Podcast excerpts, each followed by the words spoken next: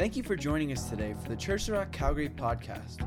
If you'd like to find out more about us or have any questions, please email info at cotrcalgary.ca. We hope you enjoyed today's message.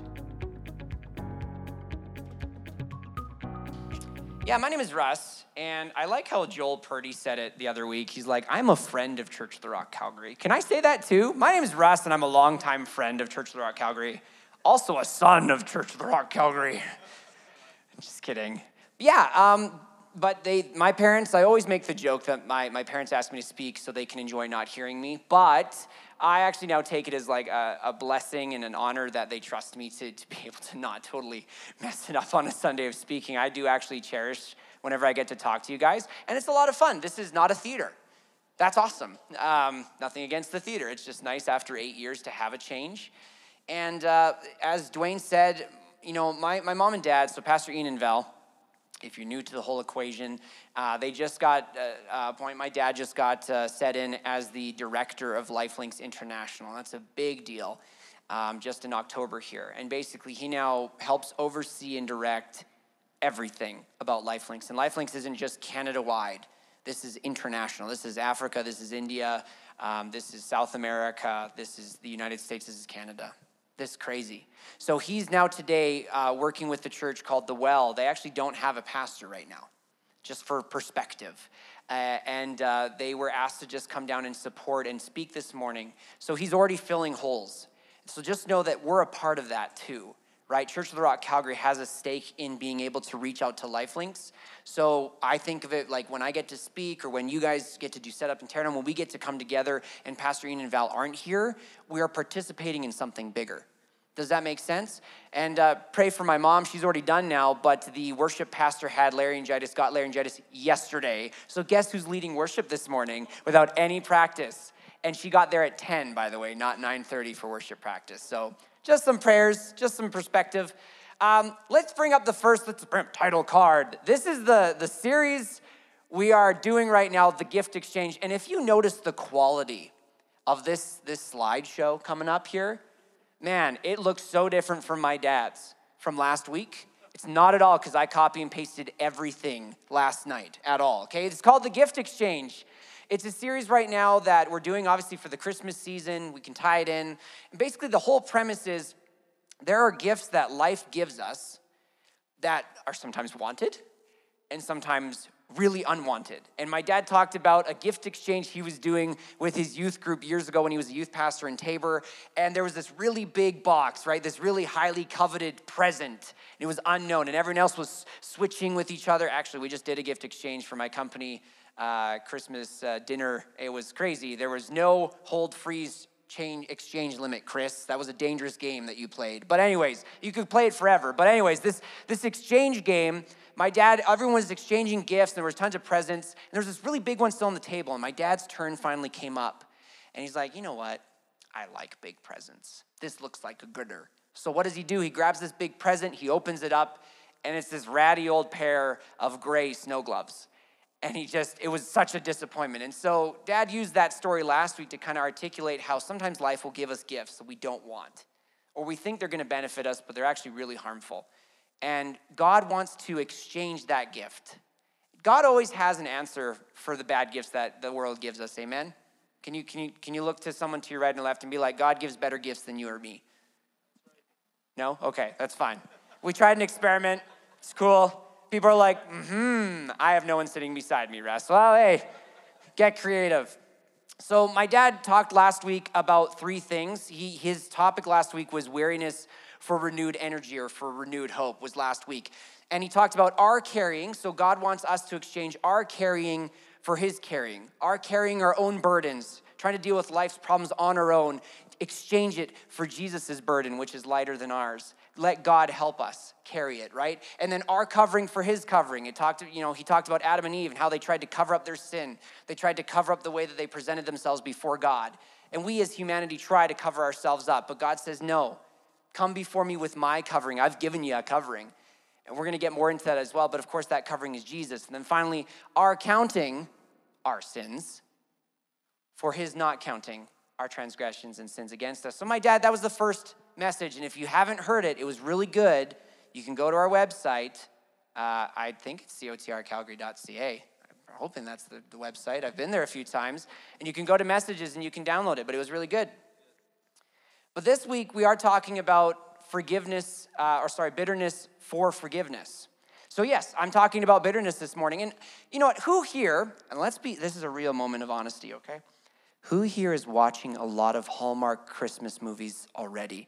Oh, wow. Didn't even has there's no shame. They're just they're just like, yeah, we're all on board. My wife, okay, quick rant session. This is not in my notes. This is not in my notes. Paula set up Christmas the day after Remembrance Day. Okay, the reason why you hear high pitched noises right now is her mom's group was way ahead of her and encouraged that to happen. Not okay with this.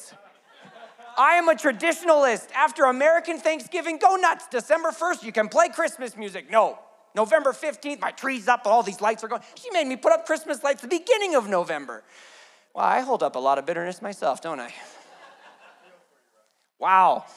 Why do I mention the Hallmark Christmas movies? I actually had to ask my wife. I'm like, hey, is it the same format? She's like, he meets she or she meets he, long lost love or an acquaintance, and they work it out in the end and it's a love story? I said, Yeah, is it the same? She's like, All of them. All of them are the same, but they're all so different. they're not. Okay, I actually watched one yesterday. Be proud of me. Why do I mention the Hallmark movies? Because it's a cliche story so and so leaves her small time town for the big city. She has broken relationships, and there's some messed up, complicated relations going on. And then she gets it big time, but then her Christmas roots bring her back to small town, and she has to work it out with her family. And then she meets her ex boyfriend. That was literally yesterday's plot. Meets her ex boyfriend. They're both holding a lot of bitterness, but they make do, and then they kiss at the end, and Merry Christmas. You know, that is literally the formula. They're geniuses. Hallmark is a genius company, man. They just cornered that market. It's cliche though. We see it all the time. So it's easy. What I'm trying to say with that example is it's easy to write off bitterness. It's easy because you just think, oh, well, that's he and she, or she and he, or she and she. They don't get along anymore. You know, they had a falling out as siblings growing up. And you watch it in Christmas movies, you're like, oh, yeah, they don't talk anymore. And you just think, that's a plot point. That's important. I'm writing that down. That's going to happen later in the movie. Someone's going to get better. Bitterness. We write it off. It happens so much in movies nowadays where you're just like, yeah, it happens. People don't get along anymore, so we're just going to move on or make it work.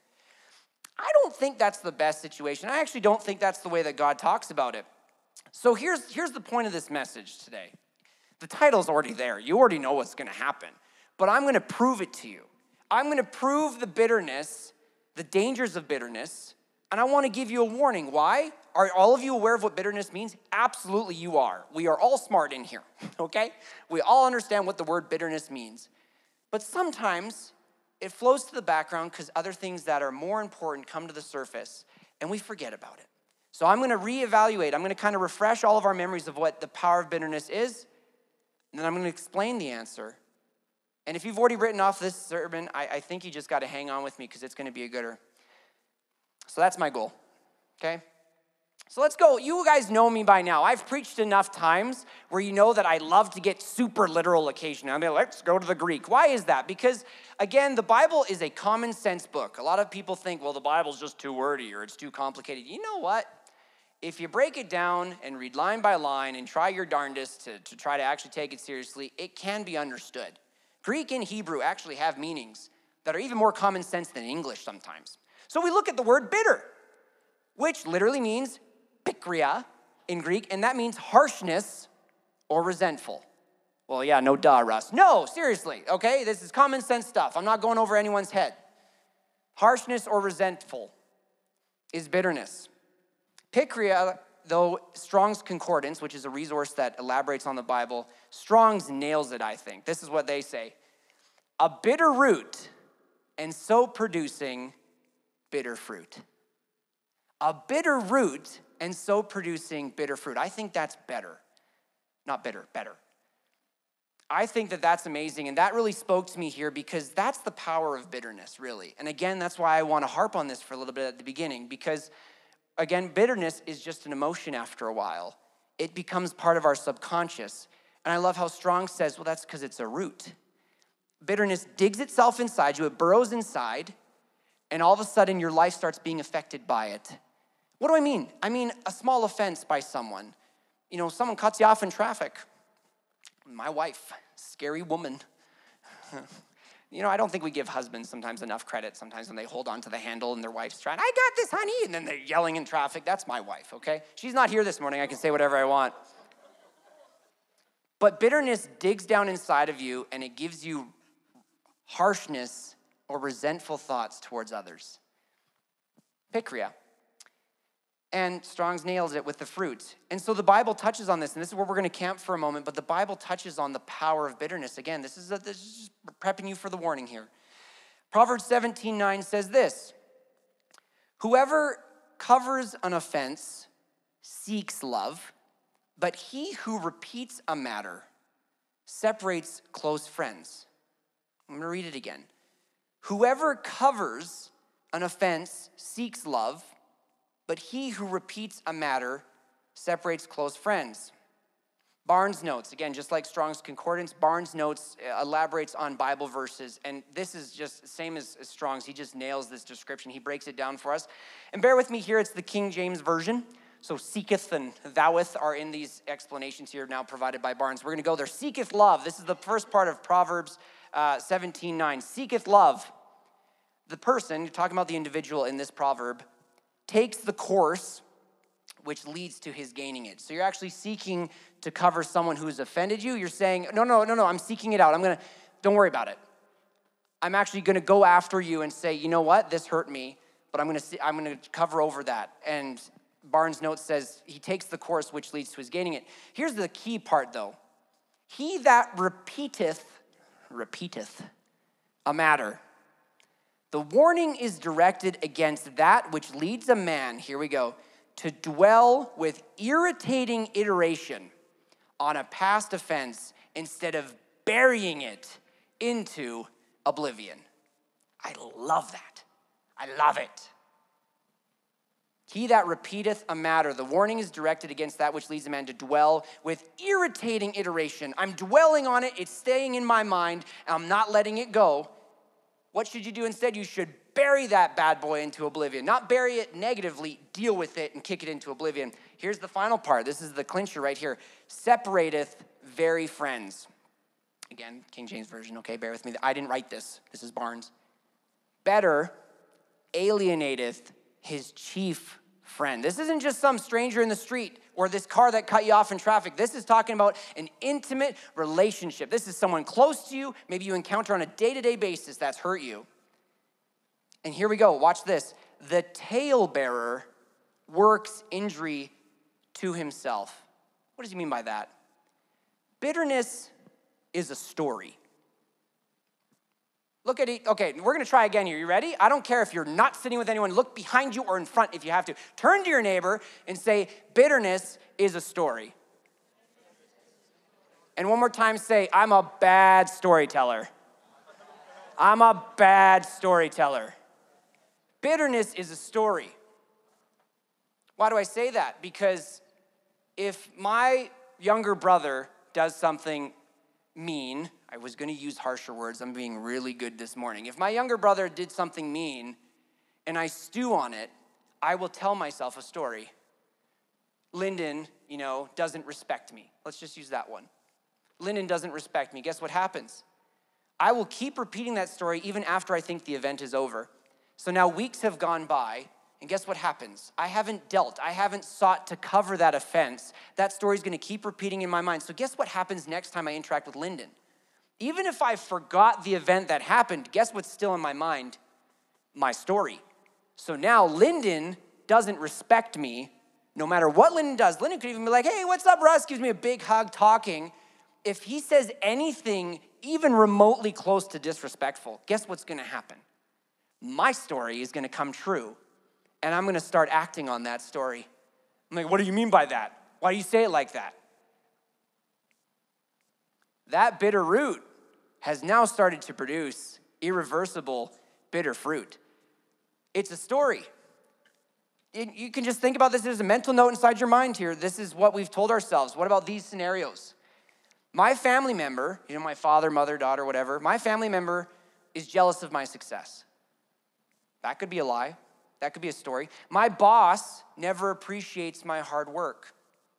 That's a story. I never get any lucky breaks in life. I myself have said this story.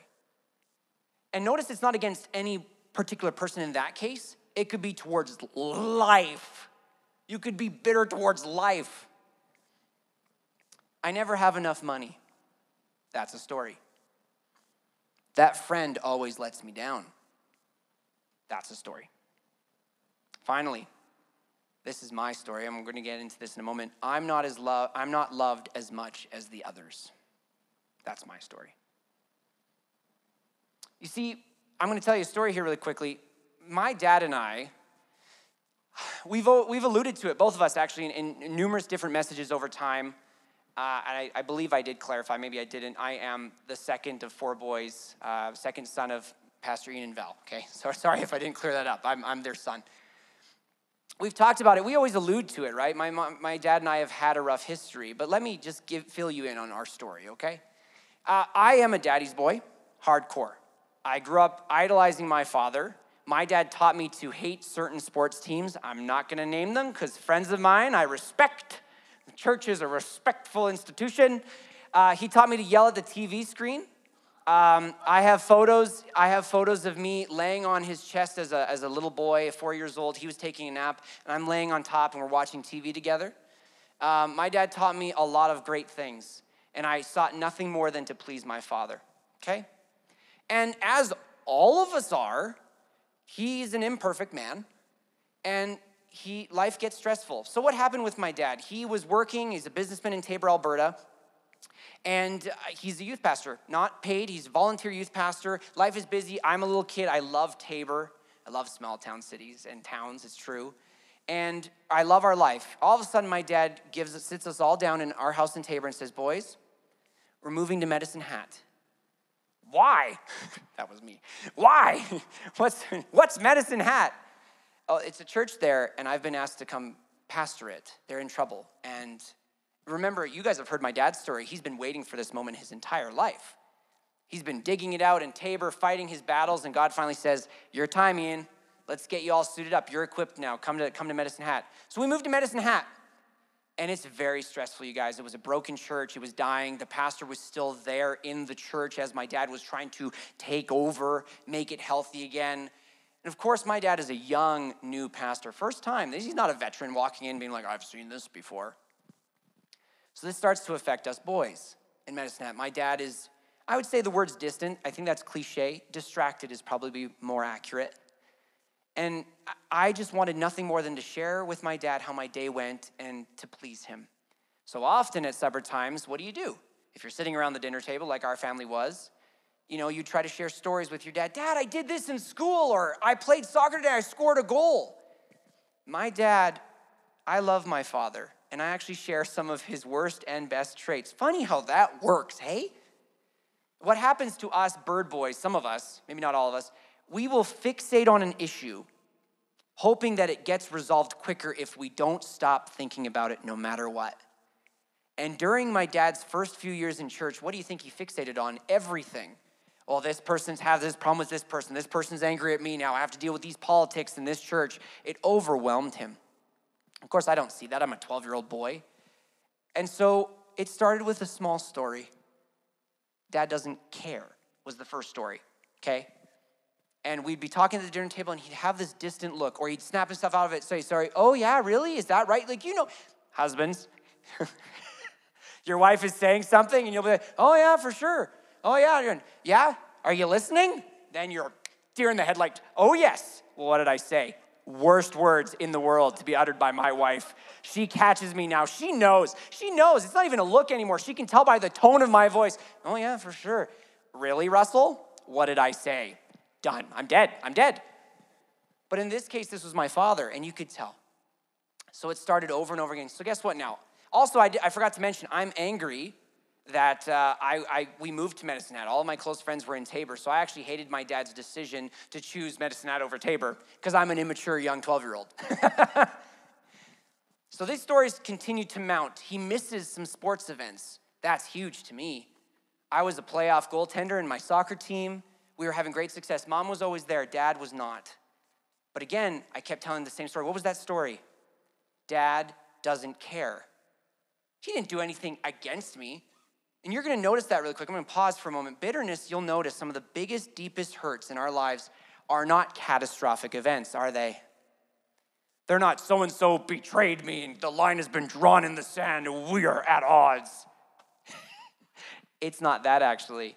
It's oftentimes an impression. Someone rubs you the wrong way, says something a little bit off that you're not sure how to interpret. But guess what? Instead of going to them and saying, hey, I need to cover this offense, hey, did, did you mean that? What do we do? We become our own authors and say, he must have meant this. But then we stow it and then what happens, like I said with the Lyndon example, that story keeps popping up. And guess what you do though to that story? Does it stay this size? You write more of the same story and you start packing it together.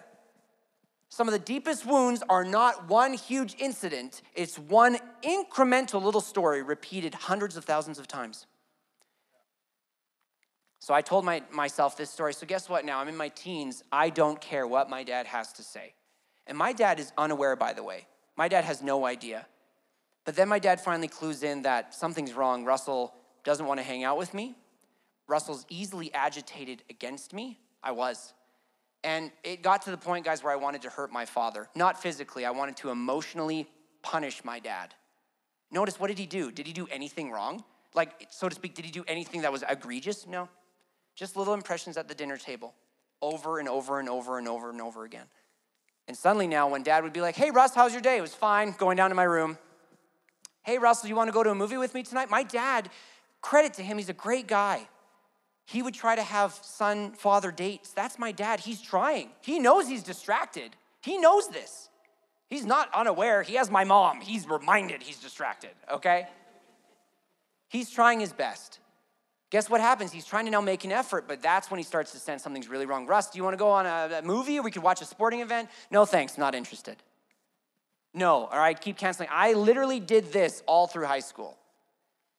I avoided the heck out of my father. I didn't want to hear anything he had to say. If he even said the nicest thing to me, I would twist that and be like, What did you mean by that? Is this not good enough all of a sudden?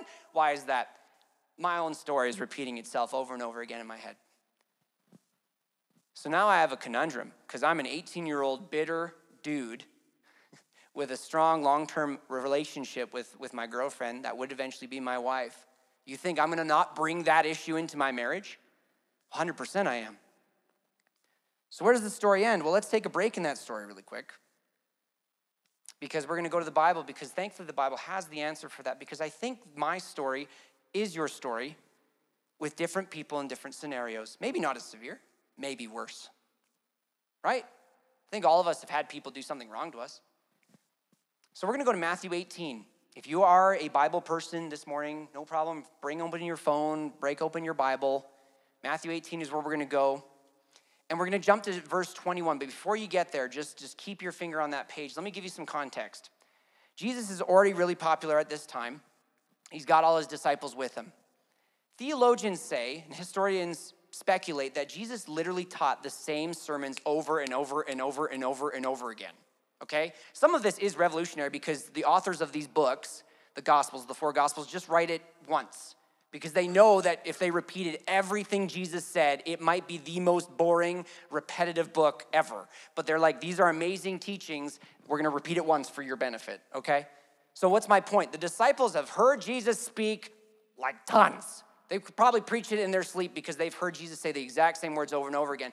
But something is different this time about this particular preaching in chapter 18.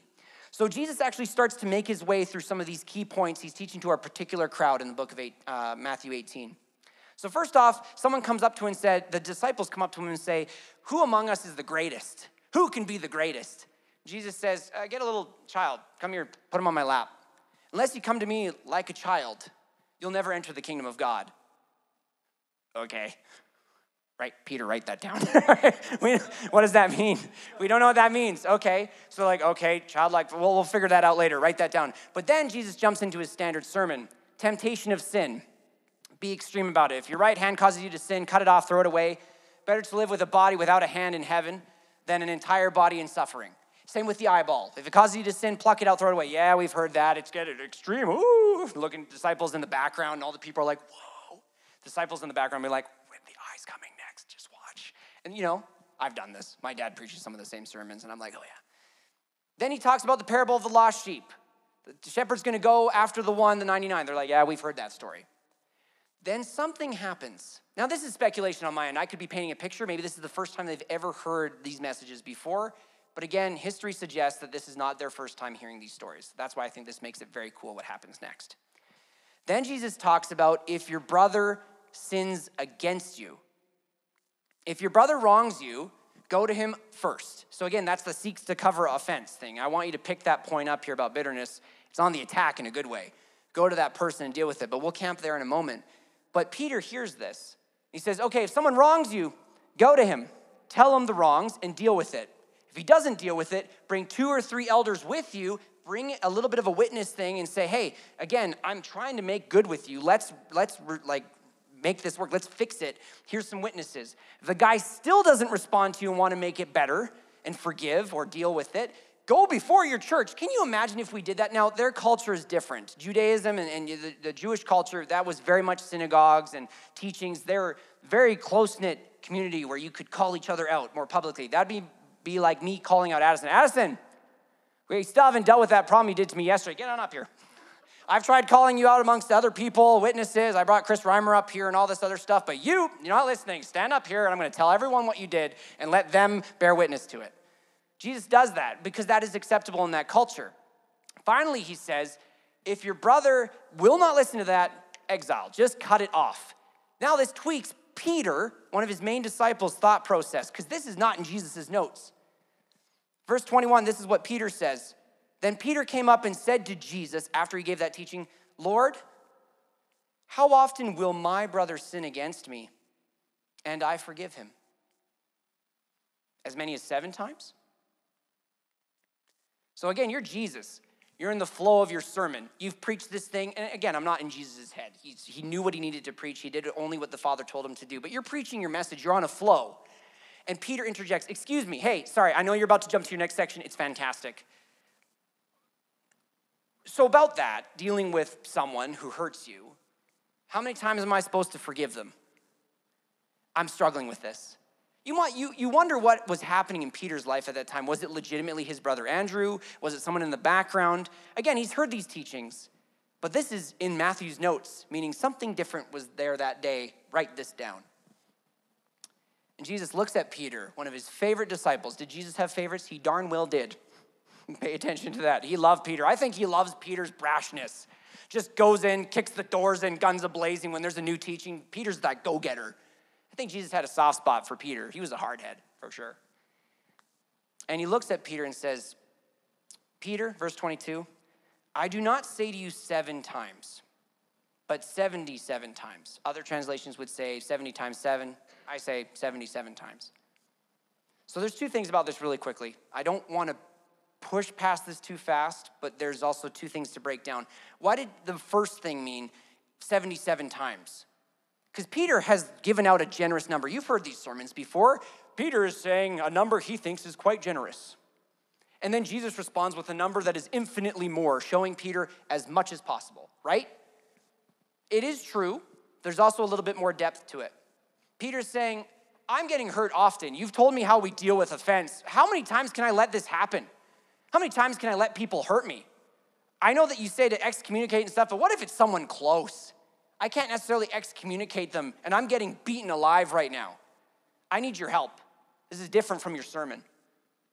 Seven times? Is that good? Seven times? That, that seems like a reasonable number to me. It's close to 10, not, you know, not below five. I think it's good. What is Jesus doing? He's actually quoting Genesis 4. In, in, the, in Judaic upbringings, all the kids are taught the Septuagint, they're taught the Old Testament. So Peter and Andrew, think about this, and if I'm moving too fast, let me know. But Peter and Andrew were taught the Old Testament. That was basic educational principles. Your kids were taught the Old Testament. And then Pharisees and teachers of the law would glean from the cream of the crop of the kids that seemed to have intellectual ability, intelligence, and they would then take them as their students. But those that didn't cut the grade would revert back to their mother and father's living. So, Peter and Andrew, what are they? They're fishermen. What does that tell you? They didn't move past middle school, essentially. So they know the Old Testament, that was my point. So when Jesus says 77 times, it's not just Peter, you gave me a number. I'm going to blow that out of the water as much as possible. He's hinting at something. Genesis 4, there's a guy named Lamech who's a descendant of Cain. And this would be scripture Peter and Andrew know. Lamech said to his wives in Genesis 4, he's a descendant of Cain and Abel. Guess who killed who? Cain killed Abel.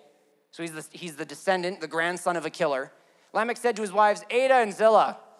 Those are some daughter names for you future fathers out there and mothers. Ada and Zillah, hear my voice. You wives of Lamech, my wives, listen to what I say. I have killed a man for wounding me, a young man for striking me. If Cain's revenge is sevenfold, Lamech's is 70 sevenfold. And Peter knows this. So Jesus is now saying, hey, we've known our, our way of law up to this point is you make do, you make your own effort and you set things right, but not in a good way. You beat them down. You destroy opposition. You hurt that individual, what I was doing to my dad. You take him out. I'm coming saying, Forgiveness, Peter? You use the number seven? Huh. Checkmate. 77 times. He's not giving him a number, he's giving him an ideological change. He's saying, hey, you, we've been taught this, right? Old Testament, you just make do, you make revenge, you make them pay, you win. How many of us love winning? The Flames won last night. Love winning. Jesus says, it's not about winning or losing, it's about doing what I tell you to do. You said seven times? Reverse that. Strike that, reverse it. I want you to do the exact opposite. You've heard Lamech say he's going to destroy people for hurting him. I'm going to say you forgive them no matter what. But see, here's the benefit, and we're going to pause on that story. We are reading the Bible, correct? We're in the 21st century. We have the benefit now of reading the rest of the chapters, don't we?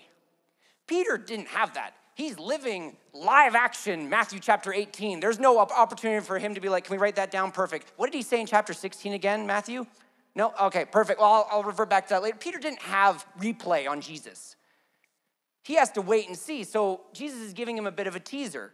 Peter's like, I don't know what he's saying. What? okay, thank you. I guess that makes sense. Lamech just wants us to destroy people that hurt us. You're saying do the opposite. Forgive as intensely as Lamech was going to do. But then Jesus doesn't stop there in chapter 18. And Peter doesn't know what Jesus is saying about fulfillment and unlimited forgiveness. But thankfully, Jesus says this story to Peter and Matthew records it. It's not on the slide, but then Jesus says 77 times, Peter, I want you to forgive. Let me tell you a story. A master and his servant, my dad preached on this recently. a master and his servant were to settle their accounts. And the servant owed this master, I'm to just translate it, guys, into Russell speak, millions of dollars millions of dollars. This servant owed this master millions of dollars. And the master said, If you can't pay, send him to jail with his wife and children. Then he can pay it back in jail. And on his knees, this servant got on his knees, said, Have pity on me, have mercy on me. I will pay you back, I will do my best. This is all fluff.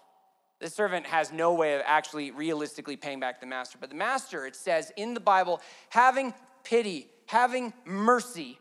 Mercy is not getting what you do deserve. Having mercy on this servant, he forgives the debt. You don't owe me millions of dollars anymore. You're forgiven.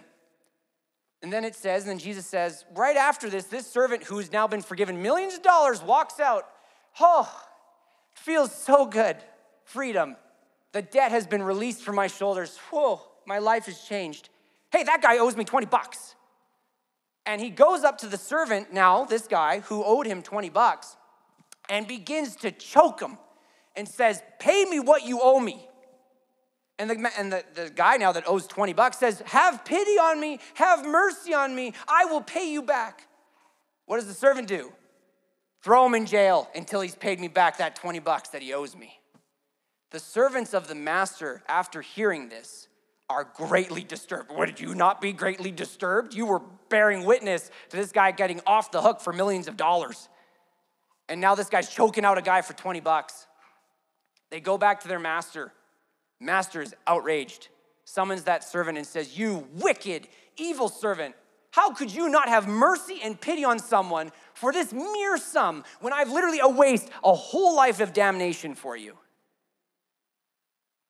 So if you're Peter and you've been explained this now, you're still not totally sure what Jesus is talking about, but overall you're understanding okay, have mercy, Jesus, okay, I'm trying to piece this together. Peter was a slow learner, but he was getting it slowly we have the benefit of the whole Bible. And we know what happens past chapter 18, don't we? Jesus died. So now looking back, Jesus is essentially saying to Peter, and Peter 100% recognizes this in the book of Acts. You can tell Peter knows what's happened now and what's going on behind the scenes. In view of Jesus' mercy, in view of the sacrifice Jesus gave for you and me, we could never repay him for our sins. We could never earn our salvation.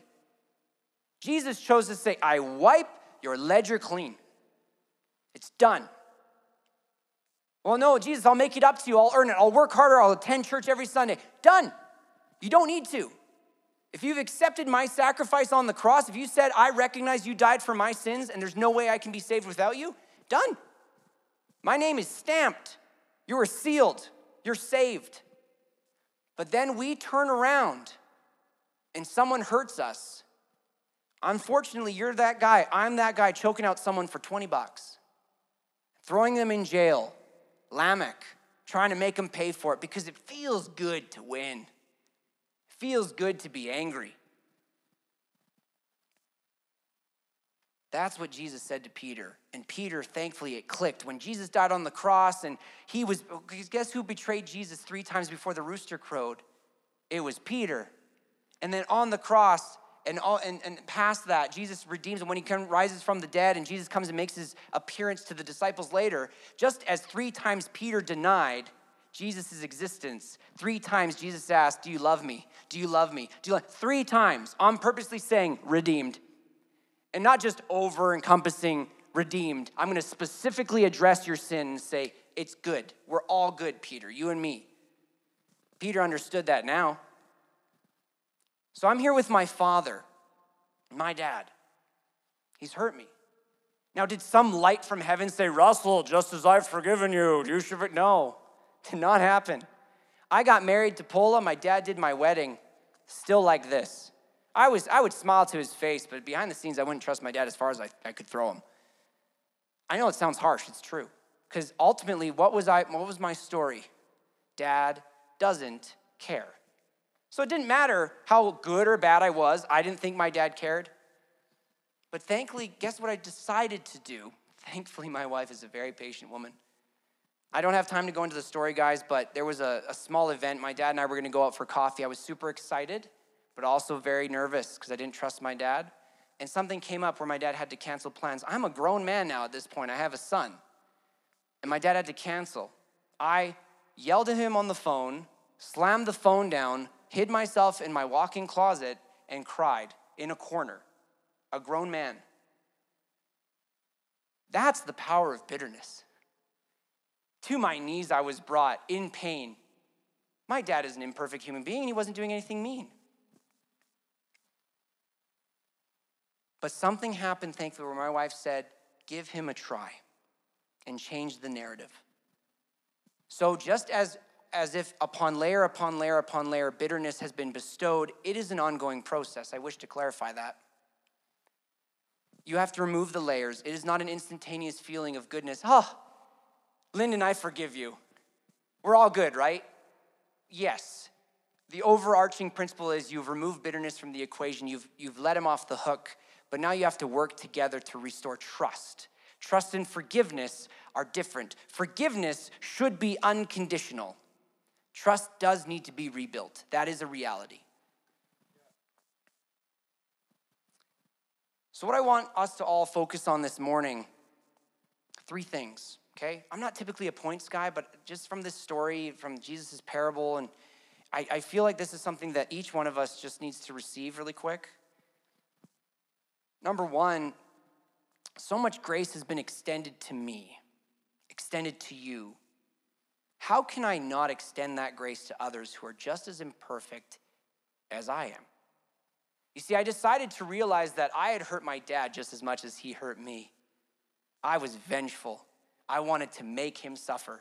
And I realized that. Thank God, by the grace of the Holy Spirit, I realized that I just wanted to harm my dad. I was no better than my father was. So when my dad accidentally hurt me, the narrative changed. Instead of he doesn't care, it's he's trying to care. And I should try too. Try. Our relationship obviously has gotten better. We are still in pain. I'm going to be very, very transparent with you. We are still in pain. I think too often church is like, and I'm better. Forgiveness is good. Be like me. Nope. there are still moments where I'm like, ooh, that hurt. But I don't think he meant that. You see, the whole gift exchange thing, everybody, is bitterness is probably one of the fastest presented gifts you're ever gonna receive. In a moment's notice, the gift of bitterness is handed before you, and you have a choice. The unfortunate thing is, if you don't make the conscious decision to exchange it for understanding, exchange it for forgiveness, I'm afraid the people that give the gift of bitterness are very good at their job. And that box will be stacked upon. So, whenever my dad hurts me, I have a decision every single time. This is not years past. Yes, breakthrough has happened. I've forgiven my father by the grace of God. But years now, even in moments, I'm like, oh, what story? Oh, shoot. That was really hurtful. I'm no better than my dad. He is imperfect as I am. And if by the infinity amount of grace and forgiveness Jesus is willing to give me, how could I not forgive my father? Do you see? It's not about winning because I'm gonna tell you right now, you're not gonna win all the time. You're not gonna have the happy go lucky Hallmark movie where you hug at the end. Guess what? You might never talk to that person ever again. Ever. But forgiveness is not about directly winning and being like, we're all good, good feelies, good feelies. No, you owe it to them, ironically, to forgive. You owe it to the person. Well, Russ, that's guilt. No, that's not. That's freedom. Bitterness is saying, you owe me. And until it's paid to my satisfaction, I hold you accountable. So much grace has been extended to me. How can I not extend that grace to others who are just as imperfect as I am? Who has never sinned before? Raise your hand. Better not. Number two, it is an ongoing process of reconciliation, and forgiveness will continue to be used. I just touched on that. Forgiveness doesn't mean you have to make yourself vulnerable to be hurt. If that person is abusive and hurtful, they're imperfect and they're on their own journey. Sometimes God will ask you to be a part of it. Sometimes God will say you don't have to be. You're not Jesus Christ. You can't save people. Sometimes God will ask you to be in that person's um, life as a light to them, but that doesn't mean you have to be hurt over and over again. Forgiveness should be unconditional. Trust has to be earned. So that doesn't mean put yourself back in an abusive situation. That is not what I'm saying. But forgiveness will often be used. Get ready to have that present ready to go. As soon as someone slaps you in the hands with bitterness, you slap it right back with forgiveness. It's gonna be an ongoing boxing match for the rest of your life. Number three, it feels like you're losing, but you're actually winning. I just said it. We love to win. That is why revenge and bitterness, Lamech, he must have felt so proud with Ada and Zillah. Wow, I remembered their names just because that's their names. He's boasting around saying, If you hurt me, dead. If you offend me, dead. Easy for Lamech. He took the easy way out. It is easy to be angry. It is not easy to be like, oh man, I was destined for hell and I could never save myself. But in view of God's mercy and forgiveness, I was able to forgive my dad. that's called grace. Brant Hansen, if you've not read this book and you're struggling with bitterness and forgiveness, read from this author. He's fantastic.